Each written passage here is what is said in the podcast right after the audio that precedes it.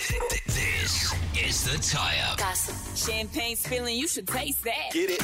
All right, today we have confirmation on Bob Saget's cause of death. It's been revealed one month after his passing. Uh, that later, after possibly the most exciting reboot I've ever seen.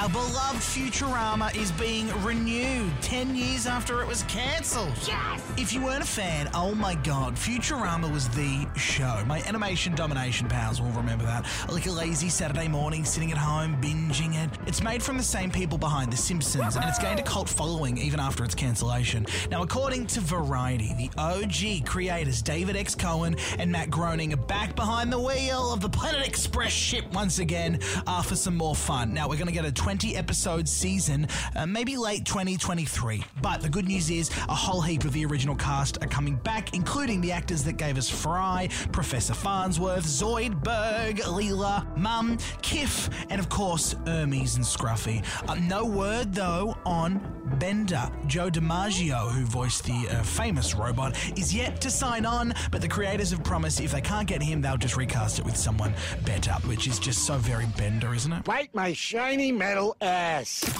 All right, Kim Kardashian today has gone full Kanye and unleashed the true reason she left Kanye West as she sat down with Vogue. So she's the upcoming front page. She's doing a full cover on Vogue for the March edition, and she opened up about prioritizing her own happiness, something which she said caused her divorce with Kanye mid last year. For so long, I did what made other people happy, and I think in the last two years, I've decided I'm gonna make myself happy. And that feels really good. And even if that created changes and caused my divorce, I've chosen myself. Amen, Kimmy. She also touched on her mindset as she heads into her naughty 40s. I'm gonna eat well, I'm gonna work out, I'm gonna have more fun, spend more time with my kids and the people who make me happy. Yes, queen, yes. Again, happy from Kim, very happy, but overall just impressed with another PR slam dunk from Momager Kris Jenner. God, she's good.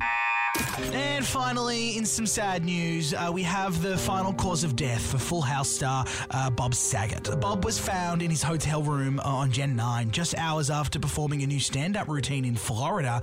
His family today released a statement uh, that told us exactly what caused his passing. So it was uh, an accidental hit on the back of the head on something right before he went to sleep, and that's how it happened. Innocent, tragic mistake. Uh, Bob obviously saw an outpouring of support from celebs right across the showbiz spectrum, from John Stamos, obviously his Full House star, to the President of the United States. He really was uh, beloved and will be very missed. Everywhere you look, everywhere there's a heart, there's a heart. I hear the hold on to. All right, they were the biggest celeb stories of the day, tied up for your Thursday night.